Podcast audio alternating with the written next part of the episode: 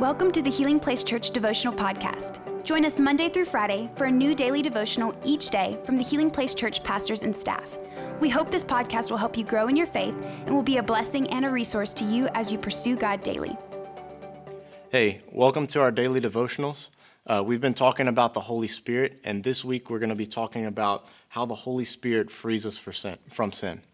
And honestly, I feel like I'm kind of unqualified to do this. This is a very hard and heavy topic, and it's not something that we can get wrong. Uh, and so it's, it's very serious. And so I'm just going to tell you what the Bible says about it. And I will read you from Romans 8, verses 1 and 2.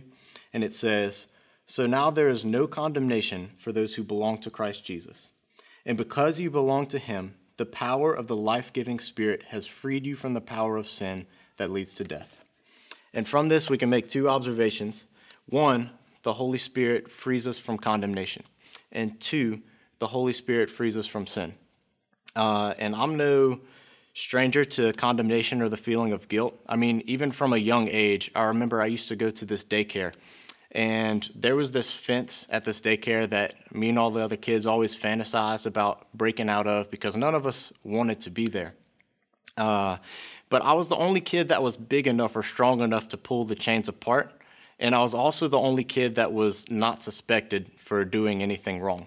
So one day I did. I, I broke the fence, and all the other kids came and undid the rest of the chains. Um, and then week after week, there was just this big mystery.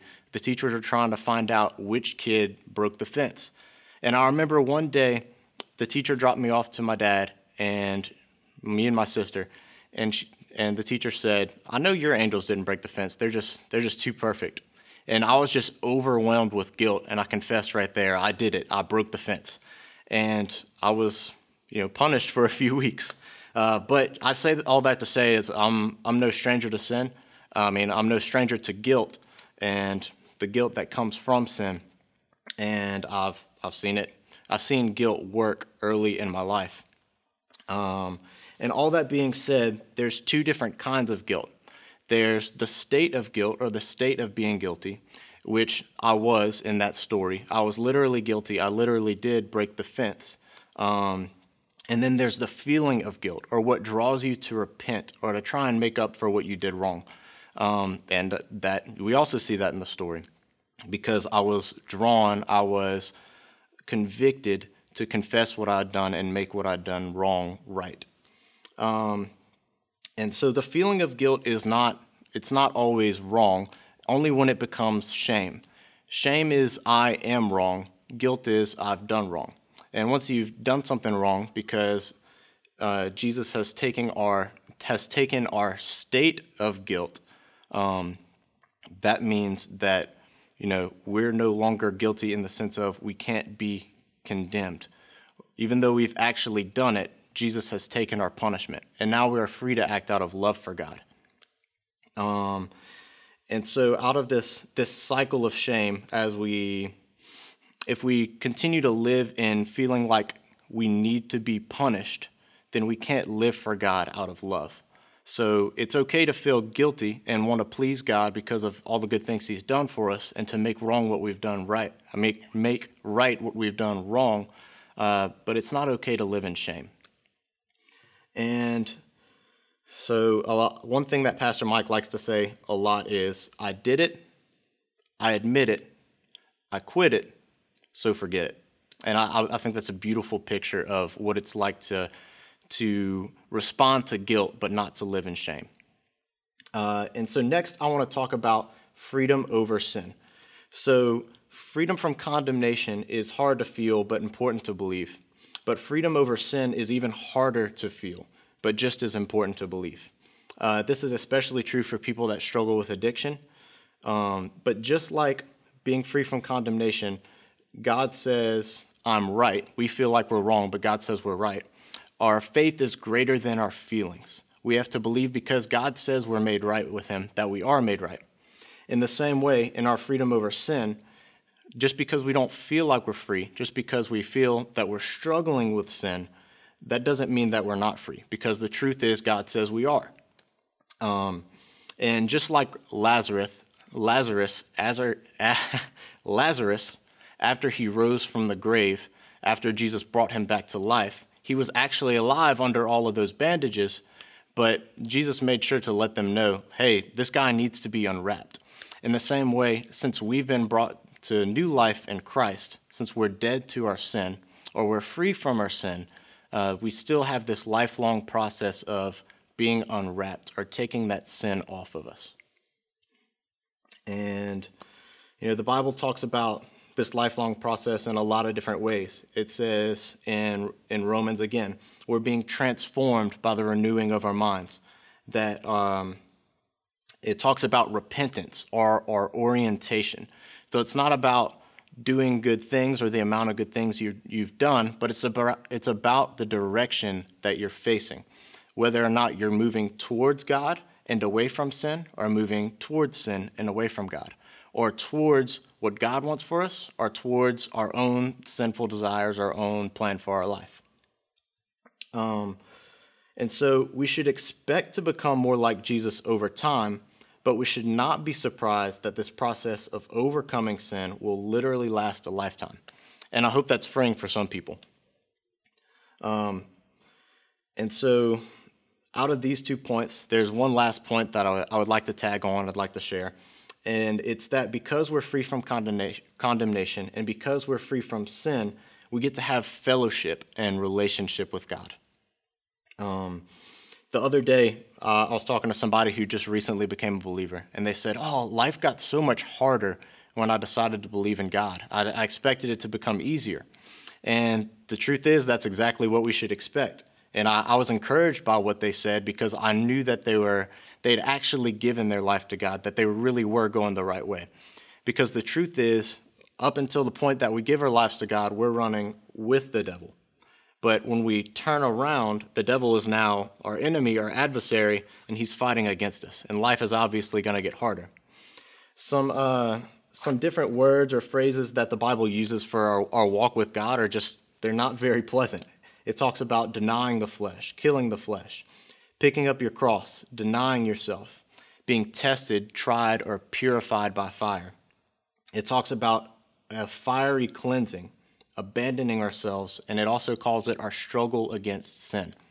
Uh, and none of these things are very pleasant, but the, the good news is we can have joy through all of these things. And I want to read you one more time from Romans, Romans 5, uh, verses 3 through 11. it says, We can rejoice too when we run into problems and trials, for we know that they help us develop endurance. And endurance develops strength of character, and character strengthens our confident hope of salvation. And this hope will not lead to disappointment, for we know how dearly God loves us, because he has given us the Holy Spirit to fill our hearts with love. When we were utterly helpless, Christ came at just the right time and died for us sinners. Now, most people would not be willing to die for an upright person, though someone might be perhaps willing to die for a person who is especially good. But God showed his great love for us by sending Christ to die for us while we were still sinners. And since we have been made right in God's sight by the blood of Christ, he will certainly save us from God's condemnation. For since our friendship with God was restored by the death of his Son while we were still his enemies, we will certainly be saved through the life of his Son. So now we can rejoice in our wonderful new relationship with God because our Lord Jesus Christ has made us friends of God. And so the beauty, the wonder, all the, the great things that come out of being made clean, being free from condemnation, and being free from sin is that we get to have relationship with God through all of these trials and hardships that we're going to face, we get to have joy because we know one, that God is with us, and two, that we'll be with God forever. Um, and that's that's just an incredible thing to look forward to. I can't imagine a, a better thing than heaven. And, and I hope that all of us agree. If we can be heaven minded and set our sights on what we have to look forward to after this life, I believe that all of us will be filled with a joy that can't be shaken. Um, and so, lastly, I just want to end this with talking about an application, how we can apply this to our own lives. Um, so, we're set free from condemnation and power of sin, and this should change how we see ourselves. Uh, this allows us to have a warm, a loving and open and a real relationship with God. We're not working to please Him, we're not working to make things right, but because He set us free and we have freedom to love Him as, you know, out of freedom, uh, we can just, we can continue to fall more in love with them and do good things just because we want to make them happy. Just like, just like any other friend you have. You're not, you're not trying to earn their, their validation, you're just trying to do kind things to them. Every, every loving and good and non sinful thing we do is a kind act to God. It's a way that we can love God with our daily lives. Um, and also, we can now walk with God daily. We've been invited in fellowship with Him. Uh, and so, walking with God daily, uh, I believe that each of us every day should say, God, point out any, anything in me that offends you, as the scripture says, because every day we're supposed to be being made more like Jesus. Um, and uh, here's just one more thing I, I think would be awesome to walk away with. Uh, if you know anybody that knew you before you came to know God, or right when you gave your life to Jesus, and they've years have passed, months have passed, and you're still walking with them, or both of you are still loving, chasing after God, go ahead and give that person a call and ask them, like, hey, what changes have you seen in me since I didn't know God at all? And I find that you'll be, I'm pretty sure you'll be encouraged by that. So, with all that said, I just want to pray. Um, and so I'm going to go ahead. God, thank you for today. Thank you for the freedom that we have from sin and from condemnation, for sending your son to die on the cross for us, God, for setting us free. And um, thank you for giving us your Holy Spirit to walk with us every day so that we can have joy and so that we can, just God, so that we can have something to look forward to. Uh, help us to be conscious of you every day and remind us of how far we've come. In Jesus' name I pray. Amen. Thank you for listening. Take a moment to subscribe so you don't miss any of the daily devotionals and be sure to share with your friends. For more information about HPC, visit healingplacechurch.org.